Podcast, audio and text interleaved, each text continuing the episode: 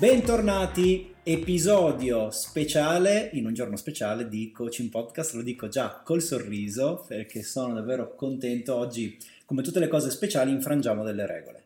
Quindi la prima che infrangiamo è che questo episodio non durerà i classici 25 minuti, che sono quelli che ho, eh, che mi sono autoimposto così che le persone poi non avessero eh, la scusa del è troppo lungo, non ho tempo, mi decon- 25 minuti ce la facciamo a stare. Ok, oggi non sarà così, quindi oggi andremo più lunghi, ci prenderemo tutto il tempo che ci serve. E seconda regola infranta, non sono da solo, sono con Silvia Platania di Sognando il Piano, eh, cara amica, posso dirlo, ci conosciamo da oltre un decennio e abbiamo fatto del lavoro insieme, io sono stato tuo allievo, eh, per certi versi lo sono ancora.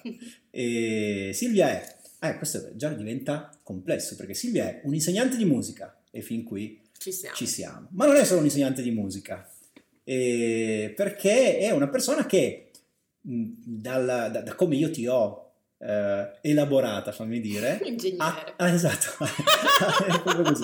Attraverso la musica, tu attraverso, in realtà attraverso l'insegnamento della musica, eh, tu cambi le persone in un certo senso, cioè le indirizzi verso un, un miglioramento, un cambiamento, no? che poi è quello che io mi propongo di fare con la mia attività nel coaching. Quindi, eh, visto che ci conosciamo da più di dieci anni, visto che abbiamo fatto queste chiacchierate molto profonde, a volte abbiamo parlato anche di cose personali, abbiamo scavato un po' nelle vite e quant'altro, e che c'è un allineamento tra quello che voglio fare io per gli altri e quello che tu fai per gli altri, eh, ci siamo detti, ma perché non ci mettiamo lì, ci facciamo una chiacchierata e la registriamo? Okay? E qui è nata poi l'idea di questo episodio speciale che eh, sogno da qualche giorno. Io davvero un po' che ci penso, no? sono contento che oggi ci saremmo visti e avremmo, avremmo fatto questa, questa, chiacchierata insieme. Allora, non so se ti ho presentata eh, come, come, merita, eh, però adesso dimmi un po' tu, così per chi ci ascolta che magari non ti conosce ancora, non conosce il progetto di Sognando in Piano, diamo qualche informazione. Poi io voglio parlare proprio di, di, di cose che sì, possono sì. essere risorse per, per chi ci ascolta. Bene, eh, sono come ha detto Francesco Silvia e sono in questo senso la sua ex insegnante di pianoforte, ma diciamo che siamo amici e questa è la cosa più importante. Forse più di dieci anni, perché io mi ricordo che mi sembra fosse il 2007-2008. Okay. Comunque era un bel po' di tempo fa. Cioè andiamo verso i 15 addirittura. Sì, sì, sì, stiamo facendo oh. per, il, per il quindicennario. Non so sì, il terzo lustro, dai, il terzo lustro. E, ehm, beh, tu hai detto bene, io attraverso il piano... Eh, faccio sì che le persone affrontino un cambiamento, ma mi piace meno dire che le cambio perché di fatto io non, non mi propongo l'idea di cambiarle, ma do loro la possibilità attraverso il pianoforte e lo studio del pianoforte, perché non è il pianoforte di per sé che ti fa cambiare, ma è lo studio del pianoforte che crea delle condizioni mentali alle quali io sto tanto attenta, che servono per avere più coscienza di sé, più capacità di capire quali sono i tuoi pensieri e più capacità di fermarti nel qui ed ora e quindi avere in mano lo scettro del potere, perché se tu sei nel qui ed ora hai lo scettro del potere di fare quello che vuoi, perché le scelte dipendono da quello che sei in questo momento e quello che vuoi fare. Se invece sei nel passato, sei nel futuro, non hai nessuna possibilità. E quindi il pianoforte in questo senso è una bellissima metafora, secondo me, di come un processo che non c'entri niente con il cambiamento psicologico, con eh, lo studio sui processi mentali, ma niente, è una cosa teoricamente artistica, riesca a impattare fortemente invece su un aspetto personale, che è quello del, non mi piace dire controllo, ma del, del, flusso dei pensieri, della consapevolezza dei propri pensieri e quindi dell'influenza su quel flusso di pensieri. Ok, e tu questo processo l'hai visto in atto centinaia di volte, no? Sì. sia, sia la, insomma, il tuo quotidiano, no? in un certo senso. Sì, sì, sì, ed è anche il motivo per cui insegno agli adulti e non insegno ai bambini, perché questo processo è tanto più difficile, tanto più la persona cresce e ha sovrastrutture, convinzioni, credenze, pregiudizi, abitudini mentali, loop mentali Vabbè, hai, già, hai, già, hai giocato tutti i carichi, hai scoperchiato una valanga di, di, tematiche che poi di, mi occupo anch'io di questo, quindi adesso per forza, ok che deve essere una chiacchierata, però mi viene da farti delle domande, cioè, Vai, resisto, ti devo, ti devo chiedere domande. delle cose, no? Allora, cominciamo da questo. Ehm, ti spiego, quando io lavoro con delle persone sulla, su una parte che nel coaching non è eliminabile, che è la gestione degli stati d'animo, no? fondamentalmente. Perché ti faccio un esempio, se tu stai eh, collaborando con un atleta e questo atleta ti dice, eh, ok Fra, io quando vado in campo eh, le condizioni esterne so che mi impediscono di tirar fuori quello che io valgo. Quindi magari io so che posso dare 100, però eh, il pubblico, gli avversari, l'allenatore, eh, l'obiettivo che devo ottenere durante la, la, la competizione, eccetera, eh, mi rendo conto che mi tolgono performance, quindi non, non, mi danno la possibilità, non riescono a performare come invece magari riesco a fare quando mi alleno e invece lì tutti questi fattori esterni non ci sono o non mi danno fastidio oppure ci sono e li gestisco appunto eh, e lì vado a 100 cioè faccio quello che devo fare no? allora mi aiuti a fare questa roba qua e lì si instaura tutto quanto un, un lavoro che è personalizzato eh, in funzione de- della persona che è davanti naturalmente ognuno ha le proprie eh, chiavi no? per arrivare a determinati cambiamenti però c'è qualcosa che non è eliminabile che è la eh, capacità di gestire eh, la parte emotiva perché se tu non hai controllo di questo eh, allora puoi soltanto incrociare le dita, vai in campo, se è il giorno giusto, che ti gira tutto bene, che ti senti bene, dai 100 e fai la tua, fai la tua prestazione come te la sei immaginata. Se invece diventi, tra virgolette, vittima di, eh, non lo so, magari sei agitato, magari sei preoccupato, magari sei troppo euforico, troppo carico, in ogni caso non hai controllo, cioè di fatto diventa casuale il tuo risultato. E quindi il primo obiettivo che mi prefiggo con le persone che lavorano con me è quello di togliere casualità dai loro risultati. E ehm, come ci riesci gestendo gli stati d'animo, fondamentalmente. Allora io eh, questo non ricordo se ne ho scritto a riguardo, però ci sono varie tecniche, ci sono vari modi per arrivare a questo controllo che ovviamente è contingentato nel tempo perché noi non vogliamo persone che siano sempre ipercontrollate, cioè la vita è fatta no? di, di, emotività, anche di decisioni prese, di, di, momenti in cui è la vita che ti prende, quindi noi non vogliamo creare dei robottini, però se ad esempio sei un professionista e devi eh, performare, perché fai una gara di sci e, e dura 90 secondi, e lì ci devi essere, non è che puoi sperare quel giorno. Se no? sei un cardiochirurgo e devi operare, ad non esempio, puoi sperare di essere esempio, nell'umore giusto. Esatto, assolutamente, ad esempio, sì. Quindi lì ci vuole del controllo. E io spiego loro questo fatto, che la nostra mente è un po', eh, come dire, eh, abituata anzi forse probabilmente non è un'abitudine, è un default, cioè noi usciamo da, dalla fabbrica, usciamo dalla fabbrica così e abbiamo una serie di, di, di caratteristiche, no? Eh, è abituata a saltare avanti e indietro nel tempo, ok? Quindi, anzi, è, non è abituata a stare nel presente, quindi o, questo capita a tutti, eh, poi quelli che ti dicono no, non è vero, io so, cazzate secondo mm. me, cioè tutti facciamo avanti e indietro nel tempo, quindi se la mente va nel passato ad esempio e ci va a fare delle cose utili, non so, eh, ti ricordi un momento in cui sei stato particolarmente capace no? di fare qualcosa, o un, un, ricordo dove hai riso, ti sei divertito, o, o, qualcosa che ti ha dato orgoglio, soddisfazione, tutto ok, fantastico, mm, non impatta sui tuoi stati d'animo in maniera negativa, al massimo ti rende di nuovo gioioso, contento, grato, orgoglioso, no? Oppure va nel passato e eh, rimugina su quello che non può più cambiare, quindi frustrazioni, eh, pentimenti, rotture di scatole, Rimorso. rimorsi, errori, no? Ed è chiaro che se la tua testa fa questo e, come ho detto prima, lo fa spontaneamente, eh, automaticamente, tu non è che possa, non ti può generare un'emozione che poi ti è utile per fare la, la, la, la tua operazione o la tua partita o quello che è, no? Oppure se ne va nel futuro. Quando se ne va nel futuro, ecco qui veramente poi le persone dove si, si incasinano, la mente può, deve fare una scelta, deve fare una scelta che è questa. Se va nel futuro a figurarsi quello che sta per accadere, che corrisponde alla tua aspettativa, quindi di fatto le cose che vanno bene, tu ti senti ehm, eccitato, contento, non vedi l'ora che quel momento arrivi, ok? Ma se vai nel futuro a pensare che tutto andrà male, che quello che vuoi che accada non accadrà, che le cose gireranno per il verso sbagliato, che i tuoi progetti falliranno, lì c'è fondamentalmente c'è ansia Ansia, cioè, certo. C'è una sensazione di ansia, quindi quando le persone mi dicono come faccio a non provare ansia quando scendo in campo, eh, qui il tema è intanto eh, se dovresti essere capace, allenato a tenere la mente nel presente.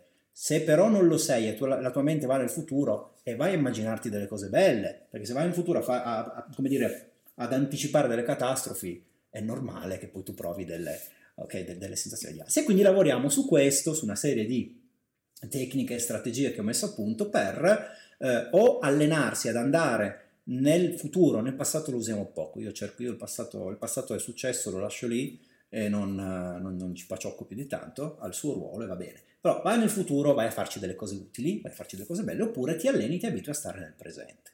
E allora da lì, ne avevamo già parlato io e te, nasce no, il, il, collegamento con, con, lo studio della musica, di questo strumento, del pianoforte, perché io ricordo quando studiavo con te che eh, si arriva ad un punto di saturazione no? delle tue... Quella che io chiamo RAM. Della RAM, sì, è un, un, ottimo, è un ottimo, paragone, cioè del, della capacità della mente di trattenere e gestire informazioni input, si satura e nel momento in cui si satura tu l'hai fregata perché l'hai ingabbiata nel presente. Lei non, non ha più la risorsa per andare nel passato e non ha neanche la, la, la risorsa, la RAM, per andare nel futuro. Se lo fa sbaglia perché è saturo, ok? Quindi è, è fighissimo, io penso che sia proprio una, una forma di meditazione, c'è una citazione di un pianista, potrebbe essere Allevi, che è, è uno dei pochi conosciuti a livello diciamo mainstream, no? quindi lo possiamo dire, di Allevi, che in un suo libro scrive suonare un gesto totale,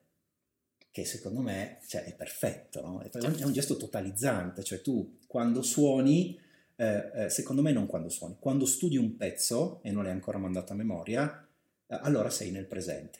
Quindi la, il, il modo di insegnare musica che tu utilizzi di fatto è un modo per gestire gli stati d'animo. Adesso dimmi se ho incorniciato bene tutto quanto il discorso, dammi il tuo contributo sì. e dimmi assolutamente come fai a tenere gli allievi, i tuoi, tuoi allievi nel presente, perché questo può essere utile anche a livello di allenamento mentale, a livello di coaching. Beh, il mio percorso è molto interessante dal punto di vista della gestione degli stati d'animo e ti spiego perché. Perché la maggior parte delle persone che vengono a suonare pianoforte per la prima volta vengono con addosso quello che io visualizzo come un carico, proprio un, un macigno che cioè, si tu porta... li vedi arrivare con un macigno sì. sulle spalle, okay. non è a reale. prescindere da chi hai davanti. Quindi anche io sono venuto da te così. Mm, tu eri un po' più sbruffone. Avevo una pietrolina. Ecco, tu eri una, una pietruzza. okay. eh, però a seconda delle persone io li vedo arrivare con questo sacco di pregiudizi addosso. Devo dire che purtroppo capita molto più nel, nel senso nel genere femminile. Nel genere femminile sto sacco è, è più grande di loro e quindi è okay. un lavoro più duro. Eh, ma non mi va di generalizzare, diciamo che fino adesso in questi vent'anni di insegnamento agli adulti è stato così. Eh, quello che che è più difficile non è insegnare all'adulto a suonare il pianoforte, a fargli muovere le dita, ma fargli credere. Innanzitutto che può farlo, secondo che eh, non è una cosa artistica difficilissima perché noi stiamo imparando semplicemente a coordinare le dita in posti diversi. Stiamo facendo la battaglia navale delle dita, cioè muovi il dito in F1, solo che F1 è un Fa magari, G1 è un Sol, eccetera, eccetera. È, è una cosa meccanica, l'arte è un concetto che viene dopo e quindi già questo è il primo bias che si ha nel pensare che si va a studiare una cosa difficilissima. Non è difficile, se tu hai imparato a, a guidare la macchina puoi imparare tranquillamente a coordinare i gesti anche col piano italiano. Però tornando al discorso del, de, de, dei pregiudizi e di quello che è la mia esperienza, la cosa più difficile è trovare il modo di fare una sorta di reset di tutti quelli che sono i loro pensieri, soprattutto le convinzioni, perché una persona non arriva qua come un bambino, quei bambini è facile, arrivano qua, vogliono suonare e li fai suonare, gli fai fare la scimmetta e lo fanno, ma a me non piace quel genere di insegnamento. A me piace trovare una persona con 800 milioni di sovrastrutture mentali e andare lì e farne esplodere una dopo l'altra, proprio mh, mm, come reazione il multiple, a... multiple, come si chiama? Esatto, esatto. Esatto, una reazione a catena e quindi fai scoppiare la prima, fai scoppiare la seconda, la terza, più da bombarolo. E come cioè. lo fai? Cioè, come, come, le cambi queste cose? Allora, aspetta, sì. perché non è detto che tutti coloro che ascoltano poi questo, episodio sappiano cosa intendiamo con convinzione, quindi mettiamoci d'accordo Ok. Per me, per il lavoro che faccio io, una convinzione è eh, un'idea, una sensazione di certezza rispetto a un certo concetto, un determinato concetto. Ad esempio, io posso avere la convinzione di essere eh, capace di imparare in fretta. Non è necessariamente un fatto, magari mi metti davanti un'abilità che non ho mai sviluppato e ci metto 5 anni ad apprenderla, quindi sarebbe smontata. Però io mi ci approccio con la convinzione che la imparerò in fretta, quindi questo influenza i miei comportamenti e di conseguenza il risultato. Questo, questa è per me una convinzione. Ok. Per te è la stessa Per cosa? me la convinzione è simile, diciamo che la convinzione è la voce e sono le voci che hai in testa che ti dicono non, non lo farai mai, non sei capace, mm, con le tue dita non, non sarai mai in grado di farlo, non avrai costanza, non lo farai a lungo, poi smetterai, ma stai sprecando tempo. Tutte queste voci che non sono le tue, diciamo che sono mutuate da, le hai ereditate da o i genitori o il partner o altri partner che hai avuto o magari eh, delle esperienze. o magari anche dalle esperienze che ti hanno messo in un contesto in cui tu, in quel contesto, hai dimostrato di non essere costante, di non essere capace, di non essere in grado. Quindi tu chiami le convinzioni questo dialogo interno che va a sabotare no, Mm. il risultato che cerchi di avere. Sì, lo va a sabotare più che altro perché se io ho bisogno di un foglio bianco per scrivere un pentagramma e scriverci le note e le istruzioni per farti suonare, se tu, mentre io sto pazientemente scrivendoti le istruzioni per scrivere le note, il pentagramma e tutto il resto, mi vai a scrivere ma tanto non sono capace, ma non, non ci riuscirò mai, eh io un po' cancello, poi tu lo riscrivi, un po' cancello, poi ti riscrivi, facciamo un gran casino. Certo. Cioè, io ho bisogno di una tavola rasa che mi permetta di insegnarti quali sono le, eh, le istruzioni per suonare il pianoforte, perché di base si tratta di istruzioni all'inizio, e basta, non ho mm, tutto quello che viene sopra, le convinzioni, non sono capace, non ci riuscirò mai, è, un- è uno stimolo parassita che mi, mi- mi rende molto difficile insegnarti, soprattutto perché ti perdo, ti perdo da, cioè non, non ti Eh, più sì. fra... Ti, ti fa un danno doppio perché da una parte, come dici tu, toglie l'attenzione da quello che dovresti fare, che è l'imparare fondamentalmente, e come dicevi prima, si scrive sul pentagramma altro. Per di più quell'altro non mi pare che sia una, una gran comunicazione di quelle che ti fanno bene, perché è tutto un non serve a niente, non sono capace, non ce la faccio. Ok? Quindi Esatto. tu su questo lo, lo vuoi mh, rasare, cioè tu vuoi partire da zero. Esatto, Ok, in più ci come sono ancora quelli che magari Mm. ancora peggio eh, sbagliano e cominciano a insultarsi. E quindi non solo hai fatto un errore scrivendo a matita sul foglio, ma ci cancelli con così tanta rabbia che mi spacchi tutto il foglio. Sono metafore, eh, non stiamo parlando di situazione reale, stiamo parlando di una metafora e quindi la situazione è sbaglio una nota, comincio a dire sono un cretino, sono un deficiente, che scemo, perché ho sbagliato. E io mi chiedo sempre, ma tutto sto tempo che passi e questa energia che dai alla mente per dirti che sei uno scemo, non possiamo utilizzarla per ritornare indietro di una battuta e fare meglio quel passaggio senza fare tutto questo cine enorme del- del- delle scene de- da, da tragedia italiana di, di- di- di basso livello. Cioè, è, è semplice, troviamo il modo. E tu allora a questo punto mi dirai come fai? Sul come faccio ti dirò, non è una cosa che si fa in due lezioni. Innanzitutto la prima, la prima cosa da fare è mettere a proprio agio la persona facendogli sentire che è in un ambiente protetto dove non subisce nessun tipo di giudizio, ma proprio 0, 0, 0, 0. Non ci sono giudizi, io sono qua come un supporto che lo deve portare da un punto A a un punto B. Per arrivare dal punto A al punto B c'è il percorso più breve, e il percorso più breve te lo dico io. Ovviamente eh, quando cominciano questi loop mentali, perché poi le convinzioni non sono cose che hai sul momento, sono cose che ti sei già detto magari cento volte e quindi è un percorso come sulla sabbia, la pallina, quale prende di, di strada, quella che è già più scavata. Noi immaginiamo che queste convinzioni sono strade già in parte scavate, quindi se io ti devo fare andare in una strada ancora non scavata oppure ce n'è un'altra scavata, la tua pallina va per quella Certo, scavata. io uso, uso un paragone simile eh, quando eh, dico alla persona sei davanti a un prato fondamentalmente che è incolto, ma qualcuno, o tu stesso in passato, ha già pestato l'erba, no? l'ha già calpestata, quindi ha piegato l'erba fondamentalmente dove sei indotto ad avventurarti, no? è difficile che tu vada dove c'è l'erba alta. Certo, Cioè vai è a... la stessa cosa. Ok, e se lo fai, lo rifai, lo rifai, dopo un po' non c'è più l'erba, c'è un sentiero. Quindi poi lì non c'è neanche più da discutere fondamentalmente. Arrivi lì e in automatico pam, parti. prendi quella decisione. della Esattamente stessa cosa. uguale, è la stessa identica cosa. E quindi Scusami, perché adesso mi viene in mente, questo Sì. è il motivo per cui tu, quando studiavamo insieme, mi obbligavi a ripetere anche una singola nota se l'avevo sbagliata, cioè tu non accettavi il fatto che io mi avventurassi in quel sentiero Sì. e mi dicevi fermati prima di fare altri passi, lo rifai perché se calchi quell'errore, poi la prossima volta ti viene sempre più spontaneo, sempre più. Bravissimo. La- Chiaro. la- l'apprendimento Chiaro, del pianoforte è fatto da, mm, da tentativi che non devono essere tentativi, cioè sbagliando si impara sul pianoforte non funziona, nel senso sbagliando si impara un corno, perché tu Si impara a sbagliare. si sbaglia, sbagliando si impara a sbagliare. bellissimo, Ieri ho scritto un tweet, tra l'altro adesso mi è venuto in mente, proprio ieri, che ho scritto, mi è venuto così, ho scritto non sbagliando, virgola, facendo si impara. Che, che, va già meglio, perché meglio. imparare sbagliando, cioè impari a sbagliare, impari come non si fa qualcosa. Quindi o lì Esatto. fai infiniti tentativi, però c'è il tema che calchi Che- nella che testa esatto, infiniti esatto. errori.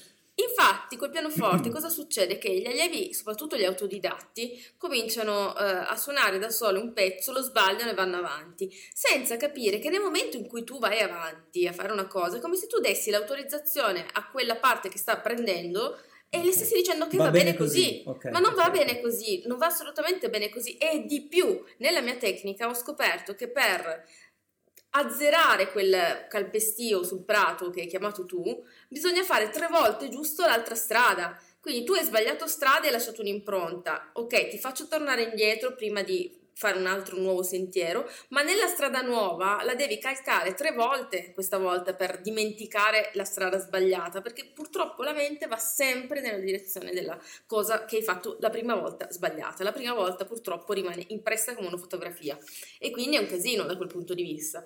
Quindi cosa faccio io per cercare di A, eh, levare tutti quei retropensieri, quelle convinzioni? La cosa che faccio è assegno dei compiti, mi metto in, co- in condizione di essere totalmente in empatia con la persona che è qua e quindi mi rendo conto di a che livello di RAM è la sua, eh, la sua testa, cioè so che se gli faccio fare un esercizio a seconda di come si muove, a seconda del suo sguardo, del suo respiro, di tante caratteristiche che ormai mi vengono naturali, io so se lo sto portando a livello oppure no. Infatti, molti dei miei allievi sanno che eh, io a un certo punto gli dico: Ok, ok, siamo saturi, boom, va bene così, stop, fermo. E- ed è proprio un guidare una macchina in questo senso, perché la persona si trova qua, gli faccio fare delle cose semplici a incremento, quindi sempre un po' più difficile, ma il più difficile ci arriva quando il più difficile di prima è diventato facile.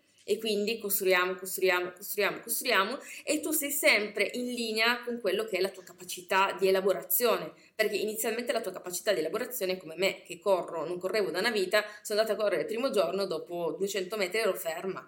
Poi ci ho messo due settimane, ieri ho fatto 11 km, mi sono anche fermata, ma non così tanto. E questo è perché? Perché so perfettamente che la nostra mente apprende degli schemi, apprende, li supera, ma devi darle il tempo, le devi dare la capacità di, tra l'altro, costruire fiducia in se stessa. Perché se non costruisci quella voce positiva che dentro di te dice ok, va bene, va bene, forza, vai avanti, ok, ok, ok, non vai da nessuna parte perché poi trovi il boicottatore che ti dice no, non ce la fai. Quando comincia quella voce, addio.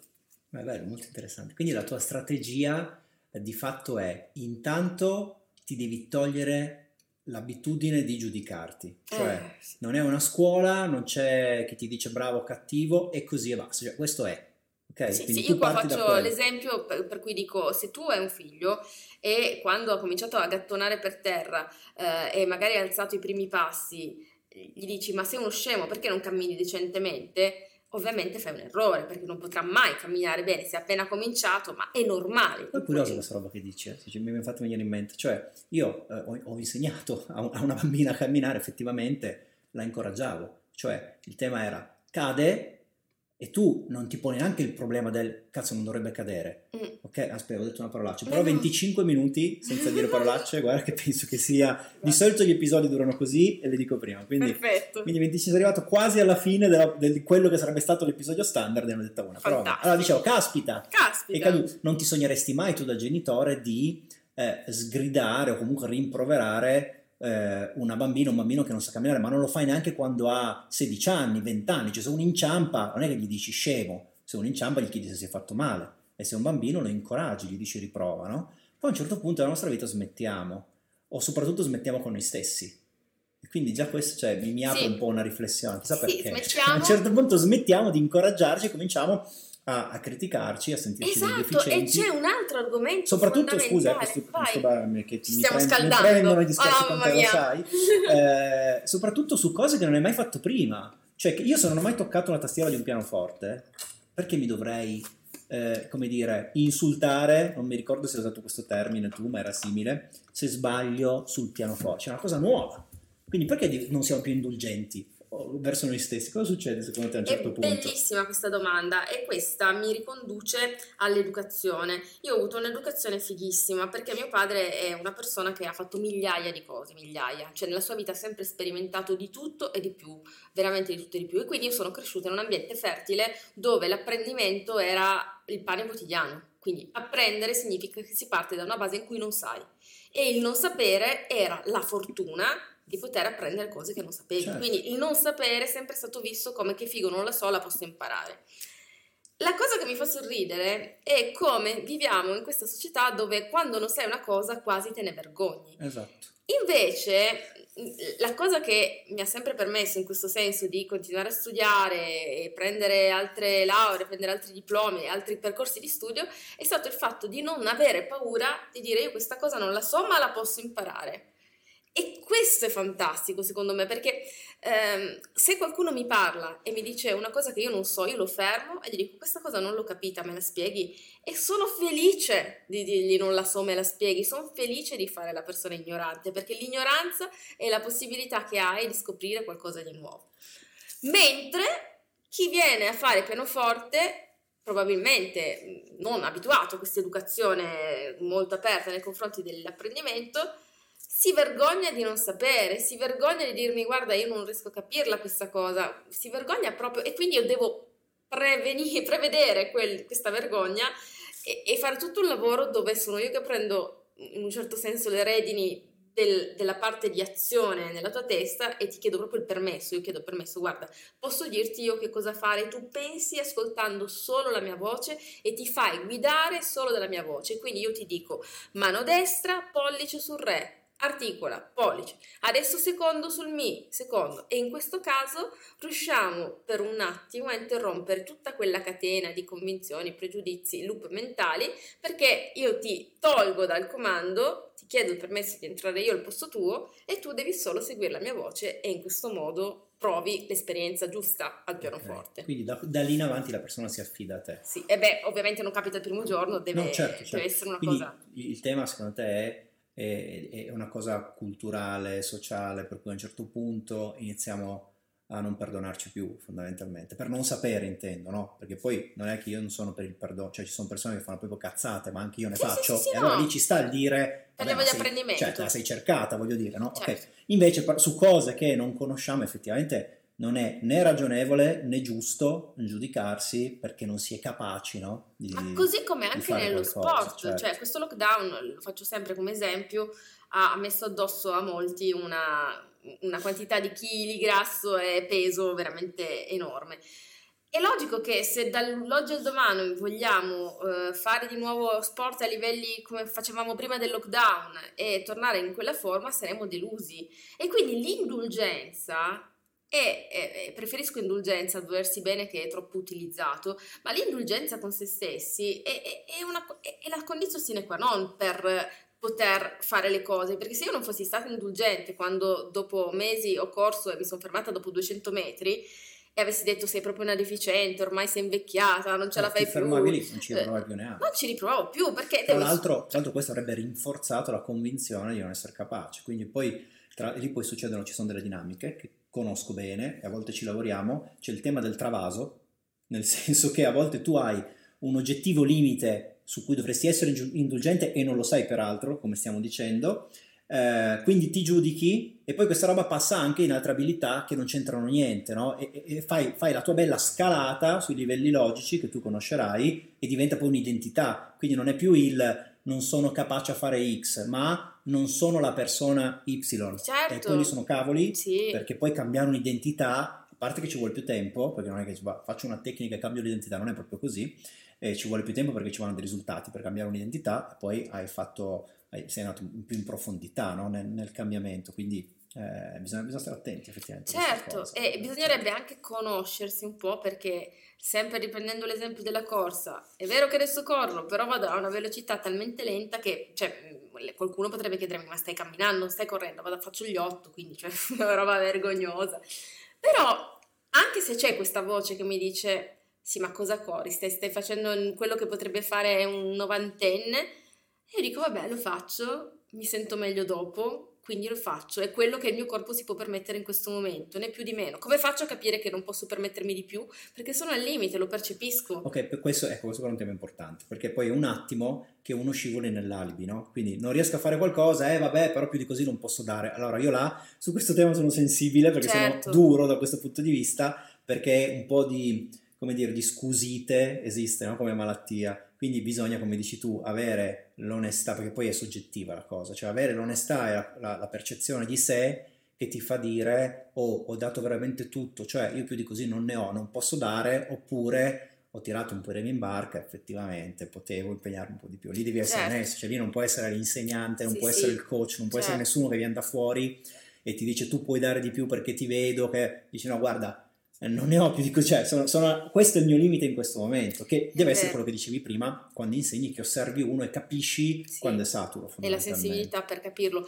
Ed è interessante perché tu dici la scusite, a volte c'è anche il troppo. Io faccio sempre un esempio che mi piace da matti. Tu una volta mi definisti la regina delle metafore. Ma infatti, Eh, ma mentre parlavi, ho detto adesso dopo nel, nel podcast dico Silvia, ma quante metafore usi? Cioè, nella tua comunicazione sono integrate una serie di metafore, perché le usi? E avrei aperto questa parentesi. Però adesso me l'hai svelata. Me lo sono ricordato Quindi adesso. questo episodio perché- anziché durare 5 ore durerà 4 ore e mezza Eh, perché, perché mi, hai, mi hai bruciato quello che volevo, volevo introdurre dopo. Dai, Questo è avanti, bellissimo. andiamo avanti su questa Questo è bellissimo. Allora, tu parlavi di scusite, quindi quando uno, eh, io parlavo di corsa, arrivo agli 8, il mio limite non ce la faccio adesso a far di più. E quindi mi tengo sotto. Tu dici può essere anche una scusa per invece non andare oltre quello che è il tuo limite e crescere, quindi andare sopra. E io dico, ci sono due rischi. Uno è quello di non chiudere abbastanza bene la bottiglia con il tappo e quindi rischi di lasciarla aperta perché non ti sforzi abbastanza e non l'hai chiuso sto tappo. L'altro rischio è quello invece di chiudere così forte che il tappo fa il giro dall'altra parte di nuovo aperto. Non Ok. ti è mai capitato di Sì, sì, chiudere sì, una di ro- di bottiglia rompere un filetto e- talmente certo. forte che la bottiglia è di nuovo aperta? E Ok. quindi tutte e due le cose non portano all'equilibrio della chiusura che serve per chiudere la Che bottiglia. nei fatti è una sensibilità, perché tu quando avviti una bottiglia di plastica e metti il tappo, Esatto. senti che più di così quel tappo non va, se lo forzi lui gira ma poi gira vuoto. Esatto, Ok, ok, esattamente ok, ok. quello. Ah, rende molto bene l'idea. Rende Sei Dio- brava con le metafore. Eh! Usi bene, rende Mi molto piace, bene l'idea. sì, sì, sì, E- E, esatto. quindi non, lì non, non possiamo dare un criterio alle persone, cioè non possiamo dirgli quello è il tuo, cioè chi lo dice, non, Allora, non può Dal funzionare. punto di vista sportivo, io potrei dire il mio limite è quando arrivo a una frequenza cardiaca che fra un po' muoio, cioè nel senso è quella Vabbè, ma lì abbiamo un numero. abbiamo un numero, lo Ok. si può parametrare. Il limite al pianoforte di quando uno studia è quando eh, il numero di errori che cominci a fare ogni, eh, ogni tot di note è troppo alto e quindi stai andando a superare il tuo limite, devi fermarti, Quindi non c'è più indietro. apprendimento, c'è, c'è, No. c'è smarrimento, Eh, sì, sbagli tutto. ti- sbagli tutto, ti ti inca- e infatti in quel momento bisogna s- smettere. E cosa fai? Togli. Cioè io toglierei se fossi in te, semplificherei, toglierei saturazione, cioè eh, sì. abbasserei un po' la difficoltà. Allora, ci sono due possibilità, dipende dal momento. Eh, tu forse sai che eh, uno psicologo psichiatra statunitense che si chiama Er- Ernest Rossi ha teorizzato 40 anni fa, se non sbaglio, in un libro che si chiama I cicli ultradiani, un eh, sistema per cui le persone entrano in una fase di arousal, di concentrazione, che poi pian piano si spegne e dura più o meno 20 minuti. Questi 20 minuti sono... No, 25. 25. Come gli episodi del mio podcast. Non è che l'ho scelto a caso, è questo numero. Dillo. Dura 25 minuti. Oppure 20, ma faccio un po' di Come cazzeggio un po' pomodoro. all'inizio. Esatto, Esatto. cosa del genere. Ehm, 20 minuti di concentrazione. Comunque diciamo che il picco è in questo tipo di, eh, di- di ciclo. E Ernest Rossi li ha studiati molto bene, ha visto che all'interno di questa sinusoide, nel momento in cui siamo nel picco, rendiamo al massimo e poi pian piano le nostre prestazioni scendono fino a quando poi non abbiamo più concentrazione, cominciamo a sbadigliare, vogliamo andare in bagno, sentiamo l'idea di un caffè, di una sigaretta, di tutte queste cose qua. Ok, E- quello è il cervello che trova delle alternative per distrarti. Ti sta- chiede- per favore, fammi fare una pausa un attimo, poi io ti ridò di nuovo il picco di concentrazione, Esatto. però bisogna fermare un secondo. Ma è una cosa che Ok. ha senso, cioè ha senso. Le mie lezioni normalmente durano un'ora. Di quest'ora io ho due picchi, infatti, di dove riesco a farli lavorare bene i miei allievi. Nel resto è intrattenimento, si parla, si dice qualcosa, si, si, non è attività per, per, un'ora perché sarebbe spreco, cioè io ti faccio tornare indietro più che farti andare avanti perché la tua concentrazione massima me la devi dare, io devo costruire quella cosa e in quel momento posso uh, darti il massimo. Un altro esempio interessante è che io ho zero memoria, infatti non ho mai studiato niente a memoria al pianoforte. Ma mi ha appena citato Dante, in quattro pagine, sapevi tutto. No, Stai mentendo clamorosamente. Il trentatresimo canto dell'inferno eh, eh, lei non ha memoria. Ma perché adesso mi sono infognata questa storia del trentatresimo canto per varie storie che non ti sto a raccontare, sono troppo lunghe, e quindi ho detto, basta, lo devo imparare a memoria. Me lo devo imparare a memoria, in modo che il 25 di marzo, che è il Dante D, eh, posso finalmente recitarlo. Adesso l'ho detto, quindi mi sono fregata, se non riesco a impararlo sono nei guai. Comunque, vabbè, speriamo di riuscire. La cosa incredibile è che io non imparavo una memoria da, dalle elementari, dal, dalle salice, le fronde dei salici, figurati, dalla quinta elementare. L'inizio per imparare, la bo- eh, aspetta, per imparare le prime, le prime due terzine di questo, di questo canto ci ho messo tre sere. Ho detto, vabbè, la mia mente ormai è bruciata, però a me non me ne frega niente, io la bocca sollevò dal fiero pasto quel peccator, devo impararlo, cioè eh, no, non posso, cioè è una questione di principio.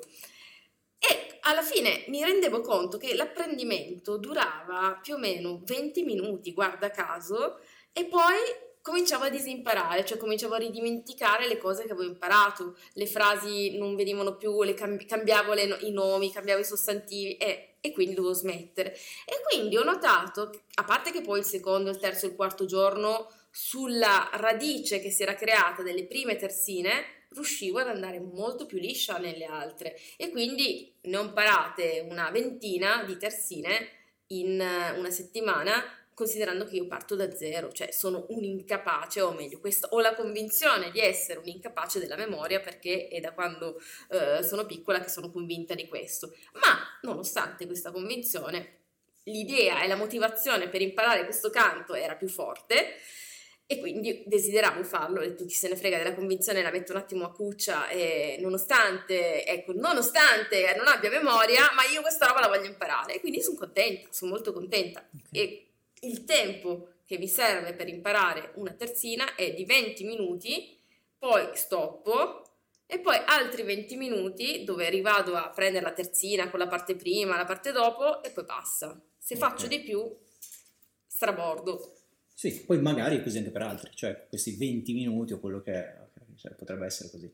Uh, mi, mi, scusa, io voglio tornare no, mm-hmm. su quello che dicevamo prima perché per me veramente è un tema proprio che, che, le persone mi chiedono fondamentalmente, quindi io cerco soluzioni, no? non è che una mia fissa quella di eh, dare quando serve, questo è importante specificarlo, controllo emotivo alle persone, no? però è una necessità loro, me lo chiedono gli atleti, me lo chiedono i manager, me lo chiedono prima di dover gestire una situazione critica, prima di dover tenere una riunione, cioè lì il tema è, ti dicono, io non voglio le emozioni tra le palle, ok? Non voglio emozioni perché eh, magari mi arrabbio, ma nel farlo cambio la mia comunicazione, quindi che ne so, alzo la voce, uso altre terminologie e perdo autorevolezza perché se ho un qualcuno, per esempio in riunione, che mi deve dare contro e vede che mi innervosisco, che mi arrabbio, capisce che è una mia debolezza no? e sa che lì sono meno, anche a livello di contenuto, meno, eh, meno ferrato, no? quindi lì poi può andare a darmi fastidio. Questi sono esempi no? di cose che mi sono capitate. Comunque, eh, di fatto mi si chiede principalmente questo, cioè dammi libertà, sì, dammi libertà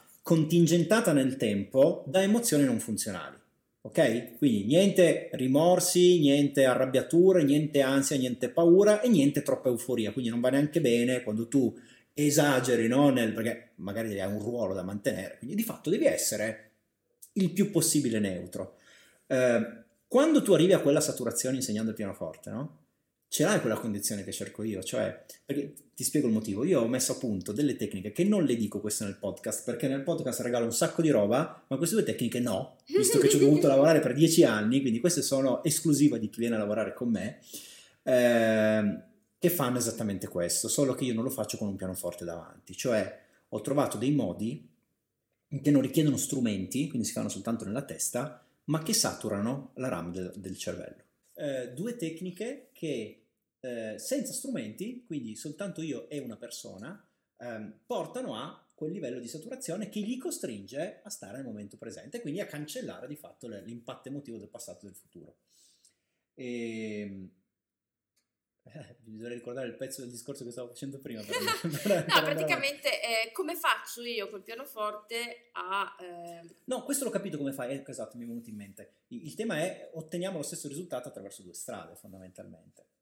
Certo, in effetti sì, potrebbe essere questo, ma ehm, diciamo che la verità è che col pianoforte il controllo delle emozioni non è funzionale, nel senso mm. che le tue emozioni mi servono, sono la benzina dell'interpretazione, sono la benzina del, del, di proprio del tutto. Cioè, io ti porto un controllo delle tue emozioni, ma già che la parola controllo mi fa venire paura perché sono un, una maniaca del non controllo, cioè... Mh, mm, qualsiasi cosa che implichi un controllo, dall'agenda all'elenco di cose da fare, per me è, è una gabbia, quindi non sono in grado di, di, controllare nulla. Però viaggio, esattamente un'altra metafora, come in quel film bellissimo che si chiama Contact, dove la, la protagonista, Jodie, Jodie Foster, a un certo punto in questa nave che è pensata dagli alieni, eh, la costruiscono alla NASA però eh, costruiscono una cosa che non era prevista, ovvero una sedia per, per, per il pilota, per, per, poverino, quello deve stare in piedi, gli ha detto non l'avranno pensata, l'avranno data per scontata.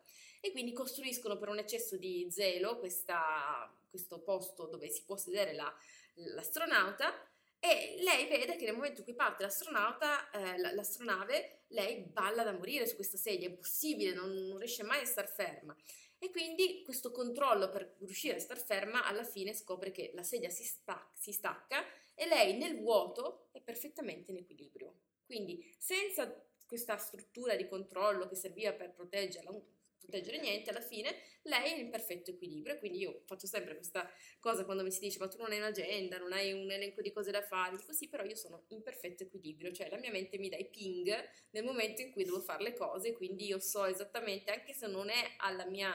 Eh, non ce l'ho in testa, io so che a un certo punto mi arriva il messaggino mentale, devi fare questo. E, e me lo ricordo sempre all'ultimo momento, ma all'ultimo momento utile per poi arrivare in tempo. Quindi per me, per adesso La strategia cosa... funziona. Sì, sì, sì, funziona. E faccio un, un botto di cose, non è che ne faccio due e dici no, ne faccio un miliardo. Quindi funziona molto bene, direi, per adesso. Ma quello che eh, ri, ci rifà tornare al tuo discorso delle emozioni è che col pianoforte le emozioni impari a utilizzarle incanalandole, incanalandole all'interno di eh, uno strumento, cioè il pianoforte diventa lo strumento magico che prende le tue emozioni, le trasforma e soprattutto non le giudica positive o negative, cioè si abbatte, si abbatte totalmente la uh, definizione di emozione buona e emozione cattiva, non esiste. Se sei incavolato come una iena eh, o arrabbiato, suonare il pianoforte in una certa maniera può far diventare quella rabbia fuoco, passione, qualcosa di stupendo, di qual- un'improvvisazione. Io faccio fare molto spesso improvvisazione agli adulti e attraverso l'improvvisazione tu riesci a dare a queste persone la possibilità di utilizzare le loro emozioni dandole, nobilitandole. Cioè la rabbia non diventa disfunzionale, diventa un, un, sentimento nobile da far uscire attraverso la musica e diventa nobile perché con la musica diventa bello e quindi stiamo dando un senso a qualcosa che dentro di te magari non ce l'aveva perché ci hanno detto che non bisogna, non bisogna, non si fa, eccetera, eccetera.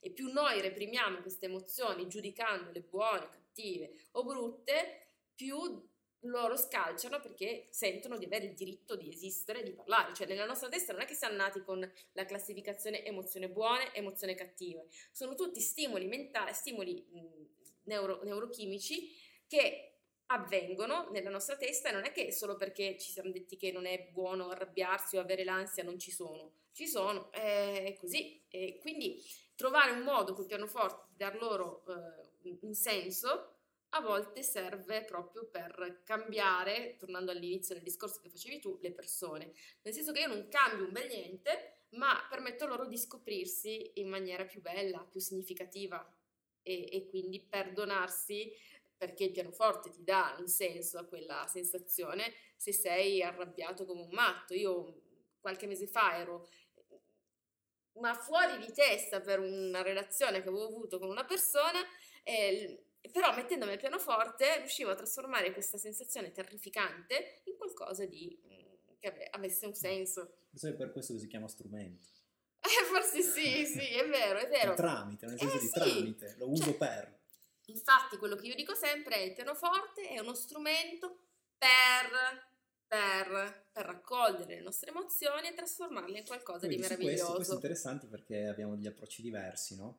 Ma penso che siano eh, semplicemente perché io alla fine faccio un, do un servizio, no? Quindi se una persona viene da me e ha una situazione da risolvere in questa direzione, non è che gli posso dire eh, adesso questa, questa emozione la incanaliamo, e, oh, ma magari potrei, cioè dovrebbe essere un po' un'apertura mentale da parte mia, però di fatto se mi dice io ora voglio essere così, cioè mi devo sentire così perché mi è chiesto dalla mia professione di essere così, allora lì ci sta che studiamo delle tecniche, troviamo dei modi, ci alleniamo per avere quel tipo di controllo. Invece tu, giustamente, che non hai questo bisogno, eh, usi lo strumento, usi il pianoforte per dare probabilmente una direzione diversa, che poi è una forma di energia, no? Soltanto Sì. che la canalizzi dove ti serve Hai detto e, bene. e che nel farlo si trasforma peraltro, quindi quando tu la, Esatto. la sposti cambia anche proprio forma. Esatto, il pianoforte è uno strumento di- che incanala, prende le tue emozioni, le trasforma e te le trasforma in qualcosa di diverso, che ha un senso e che quindi dà un- una ragione alla- a- all'esistenza di quelle emozioni, perché le emozioni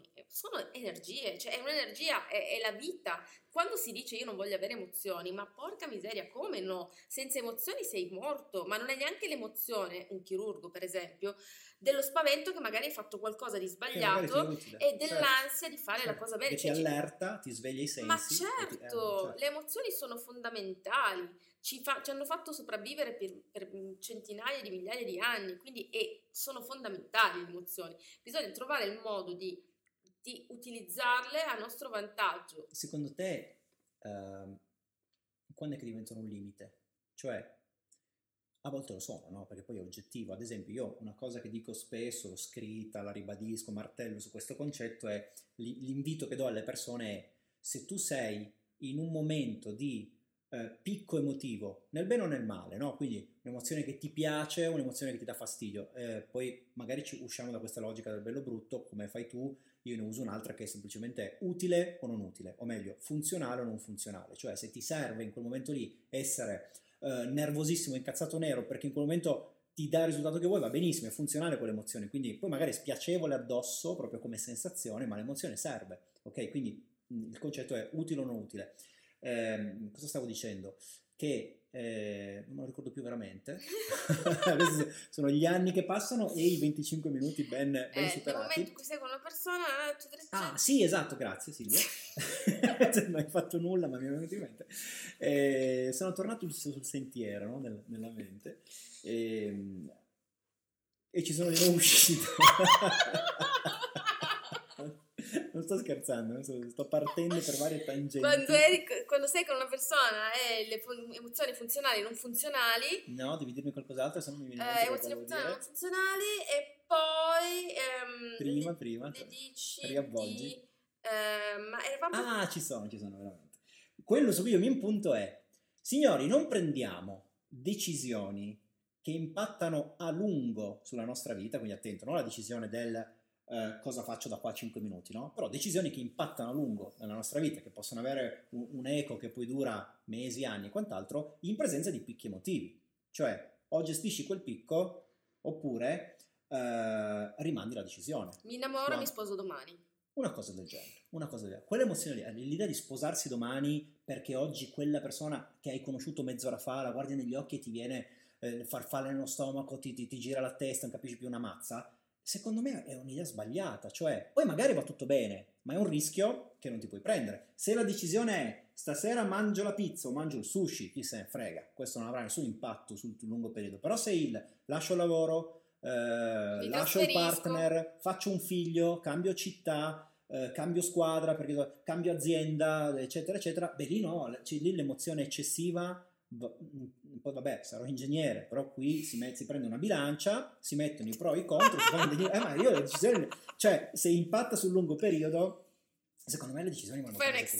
Se, se Ma in un certo senso sì, in un certo senso vado a soppesarle e noto intorno a me che eh, le persone che hanno assunto decisioni più analitiche, parlo sempre di decisioni che hanno coda nel tempo, e quindi non, non- non robe che vabbè, cosa- dove vado in vacanza, vabbè, quella ancora ancora. Però se già andiamo all'anno prossimo, no? comincia a essere una decisione che un po' di impatto sul tuo futuro ce l'ha. Ecco, dicevo, le decisioni prese analitiche poi alla fine si avvicinano di più al risultato che speravi, o meglio, rendono meno casuale il risultato finale e quindi limitano l'effetto dei fattori esterni. No? Quindi io ho anche questa visione qua della, dell'emozione che ha il suo ruolo fantastico, assolutamente. Poi la natura non fa robe a caso, quindi se ce le ha date le emozioni, perché certo. se, non, se, fossero state inutili le avrebbe fatte fuori. Certo, quindi certo. semplicemente non le proveremmo. Sì. Eh, però attenzione quando poi si prendono decisioni. Quindi altre cose che, alt- altri temi su cui lavoriamo poi sono questi, anche imparare a... Eh, ma non è tanto togliere l'emotività, perché forse mi sono espresso male prima, e scinderla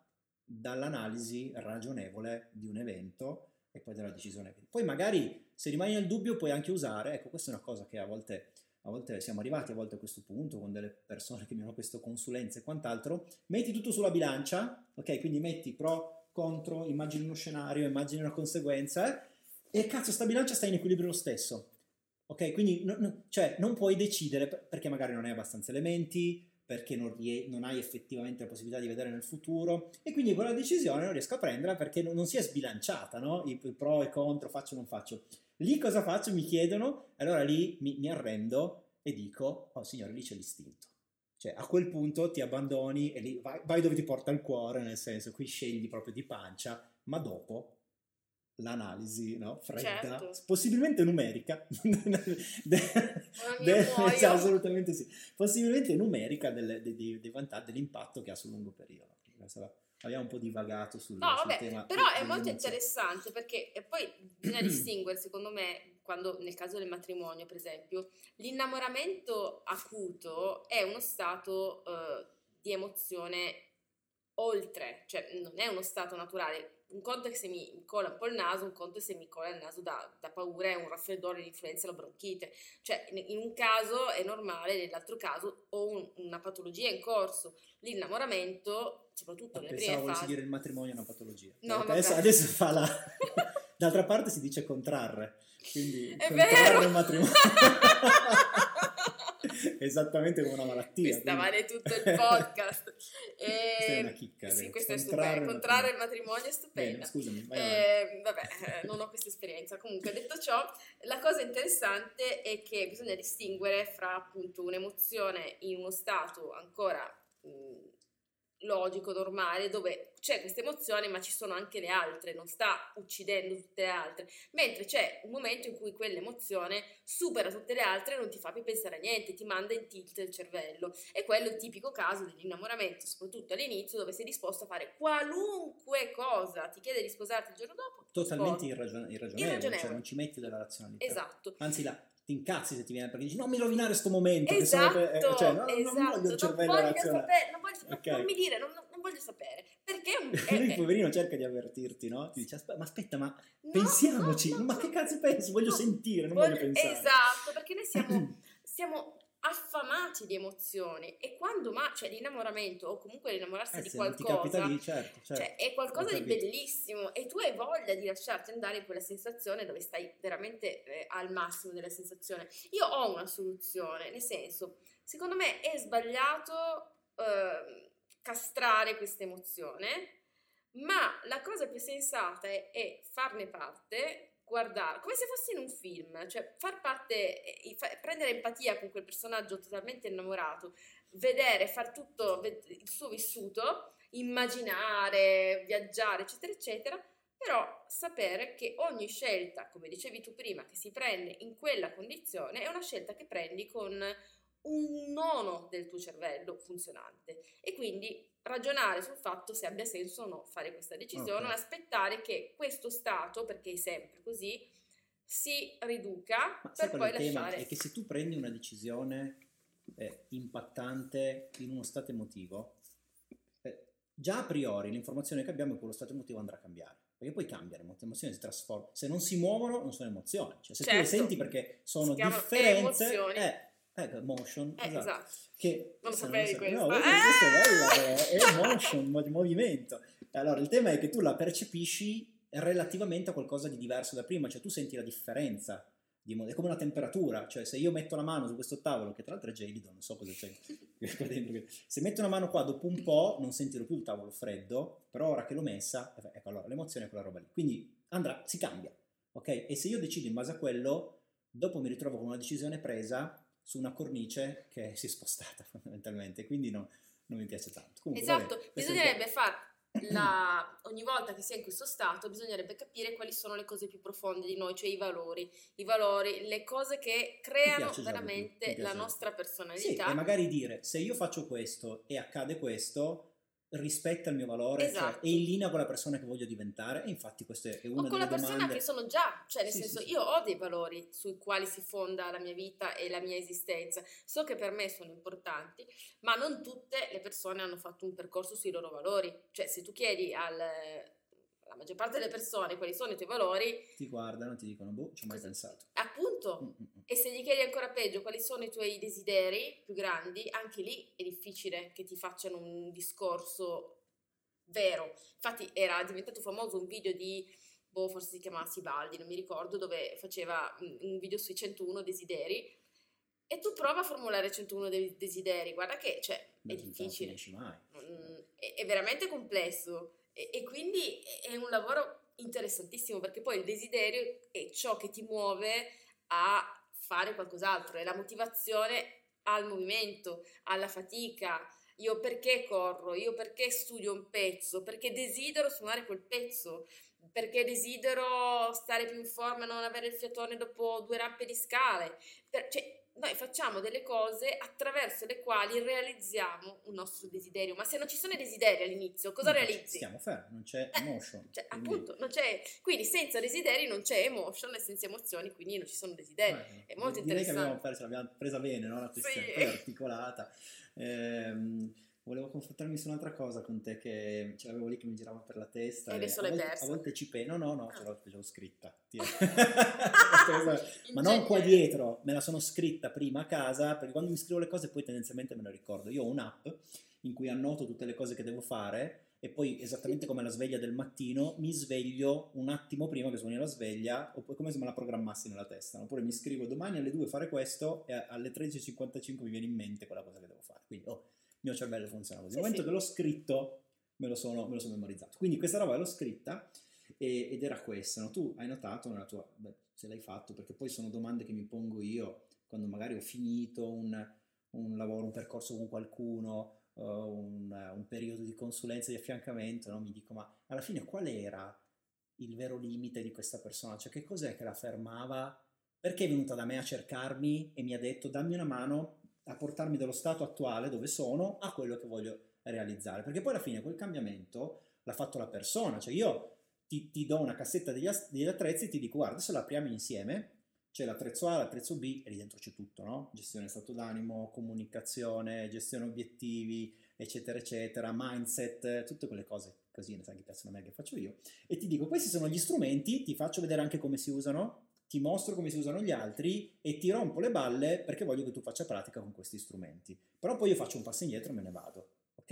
E funziona questa roba qua. Poi le persone, quelle che sono diligenti e che hanno vera motivazione, si mettono lì, fanno pratica, scelgono lo strumento che serve loro, che non è sempre lo stesso naturalmente, lo usano e ottengono il risultato. E io dico, io non ho fatto niente, cioè ti ho dato sono stato quello che ti ha dato la, la, chiave di volta per, ma non l'ho fatto io quel cambiamento, no? E allora mi dico, ma che cos'è che lo bloccava prima? E ho pensato un po' alle risposte, che potrebbero essere, intanto non avevo lo strumento, cioè quello che mi bloccava è che tu mi hai dato uno strumento che io non sapevo esistesse, quindi non lo so, ho sempre pensato che eh, le decisioni si prendessero su così a cazzo come viene viene, tu mi hai fatto ragionare e da quando prendo decisioni un po' più con una strategia effettivamente risultati diversi. Quindi a volte la risposta è quella, no? Però sento che mi manca qualcosa, cioè non sono convinto che sia quella la differenza. E quindi chiedo a te, magari se ci hai pensato, secondo te che cos'è che ferma una persona? Perché la persona ha già tutto. Io sono convinto che le persone abbiano già le risorse che servono per... Guarda, mettila così, nella mia testa è, se non hai la risorsa non ti viene quel desiderio. Cioè, se ti viene quel desiderio perché una parte di te sa che lo puoi fare. Ok? Mi piace pensarla così, non te lo posso dimostrare, ma mi piace pensarla così. Cioè, i desideri che non hai sono quelli che non puoi avere, quindi meglio che tu non ce li abbia, così non ti incasini. Ma se ti viene quel desiderio perché dentro di te, qualcosa dentro di te sa che puoi, che sei la persona giusta per fare quella cosa lì, ma non la fai. Ok? Cos'è che ti blocca secondo te? Cos'è che blocca le persone? Se, Eh. lo so che è una domanda complicata, No, no, no? no, Però beh, cose semplici le fanno tutti, quindi facciamo qualcosa C'è, di... c'è una possibilità di, di- di rispondere invece. Tu fai l'esempio di un tuo cliente che arriva e non riesce a raggiungere un obiettivo, poi tu cosa fai con lui? Tiri fuori uno strumento o più strumenti, scegliete quello giusto per lui e lui attraverso questo strumento riparte Corretto. e riesce ad lavoro. acquisire Fondamentalmente il mio lavoro è questo, è capire cosa gli può servire, tra quello che gli può servire gli posso dare io, ho, ho la- ho la- la- la- come dire, lo strumento giusto per lui, perché se non ce l'ho glielo dico, non faccio per te. Se c'è lo strumento giusto per lui, glielo consegno, gli do libertà di istruzioni e gli rompo le scatole perché faccia pratica e poi me ne vado. Questo è il mio lavoro, eh, Ok, cioè io, io lo sì, sì, intendo certo, così. certo. ecco. Quello che manca in quello che dici, perché io poi faccio la stessa cosa, molto spesso da me vengono allievi che hanno già tentato con altri maestri di studiare, vengono qui con tutto il loro metodo di studio, che è sbagliato normalmente 99 volte su 100, anzi 100 perché non è mai arrivato un allievo col metodo giusto, e quindi io cosa faccio? Non è che faccio miracoli, insegno il metodo giusto, come tu gli tiri fuori l'attrezzo giusto, gli insegno a utilizzare quel metodo in maniera corretta, gli faccio capire quali sono le possibilità che ha, perché molto spesso si hanno delle... Si crede che quel pezzo dovrebbe venire in due volte, invece magari è un pezzo che in conservatorio si studia per, per un anno e quindi cioè, lo allineo alle reali possibilità di Gli studio. risolvi la distorsione. Sì, perché sono distorsioni anche distorsione. bruttissime. E però c'è un'altra cosa che io e te facciamo che è fondamentale e si gioca tutta nel rapporto con quella persona. Cioè tu sei il genitore, in quel senso eh, è, un, è un esempio, anche questa è una metafora, il genitore che quando il bambino cade gli dici tutto ok, adesso ci ritiriamo su, magari metti la gambina prima dell'altra, un attimino prima e vedi che ci riesci. Tu sei quello che gli dai la fiducia, gli dai la strada, gli dai il coraggio, gli dai tutto. E questo, cioè, è tutto lì che si gioca, è veramente tutto in quella strada che si gioca, nel fatto del rapporto fra te e la persona. Tu sei lì e gli dai la mano, gli dai, anche A se non gli dai la mano, ma lo ragione. guidi. A volte è capitato che mh, non dovessi fare nel concreto niente, ma soltanto, eh, come dire, farmi seguire, no? Cioè, dimostrare ovviamente che ci vuole coerenza, perché altrimenti non puoi fare quel lavoro lì, e poi la persona se c'è quel rapport, se c'è quel legame ti viene dietro da, da sé. Poi è chiaro che magari lo strumento serve necessariamente, però a volte non è, non è, non Non è sta- non è stato necessario, esatto. Cioè, Ed è anche più bello, è come quando, è come quando magari a me capita ogni tanto, poi a volte mi osservo un po' da fuori, no? cerco un po' di percepirmi un po' dissociato no? per vedermi da fuori e raccogliere informazioni. A volte magari sono lì che, eh, non lo so, finita la, la serata, eh, riordino, eh, sistemo le cose no? e con la cosa dell'occhio guardo mia figlia e noto se lei fa lo stesso. No? Ecco, quando quelle rare volte che mi segue, lo fa anche lei, è una soddisfazione enorme. Ma ti segue a fare cosa? Perché riordina e mette a posto le cose. Quindi non è il tema del ti ho detto di farlo, quindi lo fai perché esercito un'autorità. No, no, no, lo fai perché mi hai visto che lo faccio anch'io. E tra l'altro qui, questa è una cosa che è un messaggio che una volta io in realtà questo l'ho ricevuto e poi ho iniziato a darlo anche ad altri. Ehm, questo sono un, un tempo fa ho affrontato un momento particolare, no, abbastanza tosto, una sfida complicata, ehm, e ricordo un amico che mi disse una cosa che, era, che suonava più o meno così, mi disse ricordati, ricordati, io non ci avevo pensato minimamente perché ero molto concentrato su di me che dovevo sistemare dei casini, questa persona mi disse ricordati che ehm, tua figlia ti sta osservando, ok? E sta imparando da te come si affrontano le difficoltà. Boom, cioè questa roba qua mi ha Sì. Cazzo, io ho pensato, mica, ma è vero. Cioè, qua devo proprio, qua devo dare l'esempio perché lei ha capito che c'è una difficoltà, anche se era piccolina, ha capito che c'è un problema, c'è una roba da risolvere e starà pensando, vediamo un po' che cazzo fa mio padre, cioè, vediamo come un adulto, no? Come il mio Gestisce la papà gestisce un casino, gestisce una situazione. E questa per me è stata una botta proprio di, sai, que- quelle che ti aprono la testa che dici, no, allora fermi, qua devo dare un buon esempio perché ne va poi dopo di come lei da grande o nel prossimo, nel, proseguo della sua vita, affronterà le difficoltà. Ha avuto un'opportunità incredibile Ma di essere infatti- esempio. A volte capita anche nel lavoro. È nel lavoro. fantastico E non devi fare niente, devi essere, cioè devi essere esempio, coerente, congruente, eh, magari anche un po' furbo, perché poi ci sta no, che guidi la persona e se devi farti vedere magari, che ne so, debole o sconfitto, lo fai di nascosto. Quindi nessuno deve saperlo che sta lavorando con te naturalmente o a cui stai cercando di dare l'esempio. Però effettivamente questo tema del tirare Ma le guarda, io sono esempio- anche convinta che la debolezza e, e l'insuccesso a volte siano un'enorme palestra per dimostrare che ti ritiri su, cioè non è tanto la congruenza nell'essere sempre di successo, nell'avere ehm, la, la, strada giusta per fare ogni cosa, a volte caschiamo per terra cioè, e io sono orgogliosa di eh, avere dei momenti in cui sono giù. E secondo te lì va, scusami perché mi apri un sacco di cassetti nella mente, lì va il discorso che facevamo prima del ok sono caduto ma intervengo subito prima di cal- cal- calpestare quel prato che non diventi Ok, quindi mi rimetto subito sulla retta via. Se hai abbastanza coscienza di sé, sì, ci sono dei momenti in cui sei talmente giù e hai proprio una condizione, vedi anche la condizione del lockdown o condizioni esterne che non puoi eh, assolutamente controllare che ti fanno calare in uno stato totale di eh, situazione emotiva molto molto bassa. Pensa e... che ti serve solo una risorsa, lo sai, a volte ne parliamo quando, quando lavoriamo nel coaching di, di quello che io la chiamo eh, la chiamo area di coinvolgimento, cioè eh, tutti quei fattori che hanno un effetto su di te, perché comunque ti modificano, ti costringono a fare delle cose, ma tu qualunque cosa faccia, quella roba lì non la cambi.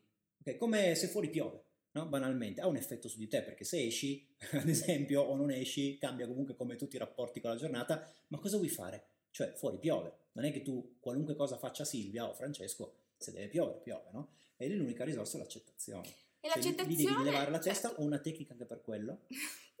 Ma io dico che però per ogni, dico, ogni tanto eh, l'idea di crogiolarsi nella disperazione, io non la trovo così imbarazzante o così terribile. Cioè io certe volte sono disperata, il mio gatto ha fatto cadere qualcosa, certe volte sono disperata e mi godo il mio momento di disperazione. So che sembra un controsenso dire godersi la propria disperazione, ma invece sì, perché siamo noi che siamo bacati, che abbiamo definito il momento di gioia quello migliore, il momento di disperazione quello peggiore. Cavolo, ma perché eh, ci ma guardiamo... il discorso di prima, ci dipende, è funzionale o non è funzionale? Ma cioè, io penso che se tu devi andare... dove si squartano e, e, e, o dell'orrore, ah, dove... io mi diverto come un matto, ma mi vado proprio a cercare, certo, è intrattenimento. Ma... Oppure quei film dove sei coinvolto in una storia strappalacrime, struggente, che stai male dall'inizio alla fine, ma te lo vai a cercare, è la tragedia greca sì, di cui sì, parlavo già. Però vedi che torna il tema di funzionale o non funzionale, perché io penso che se tu devi... Adesso fai ancora concerti? Eh beh, no, li faccio in live, sì. Ok, però nei fatti, no? Sì. Allora io penso che se tu vai a suonare eh, una serie di, di, di brani, no? Comunque fai una scaletta dove l'autore eh, quando l'ha scritto, quando ha composto quel brano, provava struggimento, dolore e quant'altro, e tutto il mette a suonare allegra, quella roba non funziona no. perché passa un messaggio che è dis- dissonante con, con il contenuto. Quindi in quel caso, se tu fossi disperata per i cazzi tuoi, tanto meglio perché come artista sei più brava perché fai arrivare il messaggio sì, giusto. Sì, ma noi, vedi che noi artisti lì è funzionale, è funzionale. Teniamo una riserva di tutte queste emozioni che abbiamo provato, ci siamo andati a cercare nell'intimo perché c'è disperazione totale, gioia totale, innamoramento totale, cioè non, non c'è stata una sensazione, almeno nel mio caso, che io non abbia provato in maniera totale e ne conservo gelosamente il ricordo e sono pronta a tirare fuori questa emozione trasformandola in interpretazione. Okay. Quindi tu l'hai messa nel cassetto e l'abilità di tirarla fuori. Certo, Dici, quando anche... mi ricapita, no, questa me la tengo. Quando soprattutto mi, mi, l'ho messa nel cassetto e so che se esce di nuovo fuori, si apre questo cassetto, non mi devo preoccupare, è una cosa totalmente naturale. Certo. Cioè se, se, mi parte per la tangente un momento di disperazione, Però tu te lo sto lì e lo osservo. Te lo puoi permettere, perché se fossi, che ne so, il calciatore che va a giocare alla finale di Champions League una certa emozione non deve uscire in quel momento. Eh, però cioè, non puoi controllare, cioè puoi, però secondo me più che dire non deve non arrivare, si può trovare il modo di incanarla, di, certo, utilizzarla, certo, eh, okay. certo. o cioè, di anticiparla, magari esatto. sai, sviluppare un po' quell'attenzione, cioè, sta arrivando quella situazione lì, adesso intervengo prima, la gestisco, la tengo lì, proprio non l'ammazzo, la tengo lì e poi dopo vedo cosa fare. Sì, adesso certo. mi, mi costringi ad affrontare quest'ultimo tema con te che è questo. No? Ti ho chiesto secondo te che cosa eh, blocca no? poi la, la, persona dal cambiare, dall'evolvere, dal... e, a, a, parallelamente ti chiedo secondo te qual è la risorsa più grande che abbiamo? Cioè se tu dovessi, eh, magari pensa anche alla tua vita, no? il tuo passato, che cos'è che ti è veramente servito fra le tue qualità e le tue risorse che ha fatto la differenza per te? Perché io ho la mia idea, ho la mia idea, e, e la mia è una convinzione, e dopo la condivido volentieri, Ehm, però dimmi prima la tua, se no ti... La mia idea nella vita che è che la mia più grande ti... eh. risorsa è stata il nonostante. Il, il nonostante. Avere, sì, la parola nonostante.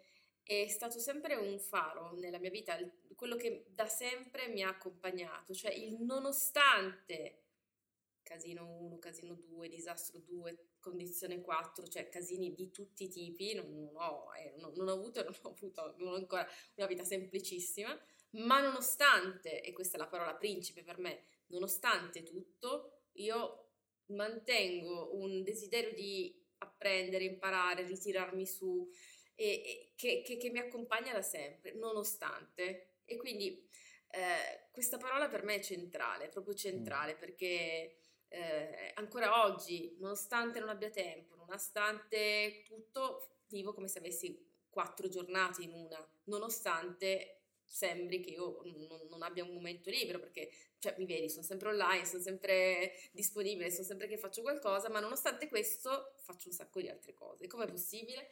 È la, è la magia del nonostante, è la magia del nonostante. Nonostante è una chiave che ti apre le porte all'infinito.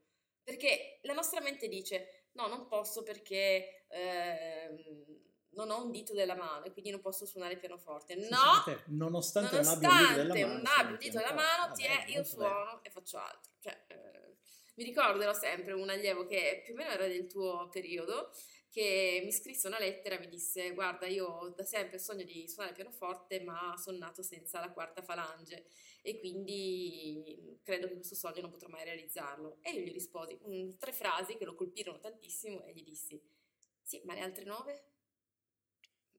Cioè, hai altre nove dita, che cosa vuoi fare? Vuoi tenerli a guardare quello che non c'è? Hai altre nove dita, suona, utilizzale, no? E quindi cominciamo a fare lezioni e, e tra l'altro benissimo, cioè non, noi abbiamo 10 dita e solo perché abbiamo 10 dita ne utilizziamo 10, ma se ne avessimo 9 ne utilizzeremo 9. Al clavicembalo si utilizzano meno magari il mignolo e il pollice, usiamo più quelle centrali, ma si suona benissimo tutto, quindi convinzione, senza tutte le dita non posso suonare il pianoforte. No, nonostante tu non abbia un dito, il pianoforte suoni benissimo. Nonostante io sia un metro un tappo, se io voglio le cose le faccio, mi, mi, arrampico anche sulla scala, nonostante abbia la mano piccola, faccio la pianista, nonostante, nonostante, nonostante, nonostante. Ecco, Beh, questa è la mia parola. Quindi di fatto è stata una parola, cioè la tua più grande sì. è stata una parola. È una parola, ah, sì. Okay. È una parola che mi apre uno scrigno di possibilità. Bene, che dici? E la tua? Ah, vuoi sapere la mia? Ah, io non scusa. ho una parola. No, no, è la tua risorsa. Si parlava no. di risorse. Ehm, beh, è una, è una idea che, che, riguarda me stesso fondamentalmente. E, ehm, ed è il fatto che mi posso fidare. Cioè, io mi fido di me. Questo è, l'ho detto una volta anche un corso, così bellamente, davanti a 100 persone. Magari non, non suona umile, no? Però in realtà non è che non è mancanza di umiltà, è consapevolezza, no? Eh, e sapere che eh, se c'è bisogno non mi tradisco da solo. Ecco, questo, questo, è il concetto. Cioè, se capita qual, qualsiasi roba, eh, posso contare su di me. Mi ci devo mettere, ovviamente, devo pretendere, ma questo è la mia responsabilità.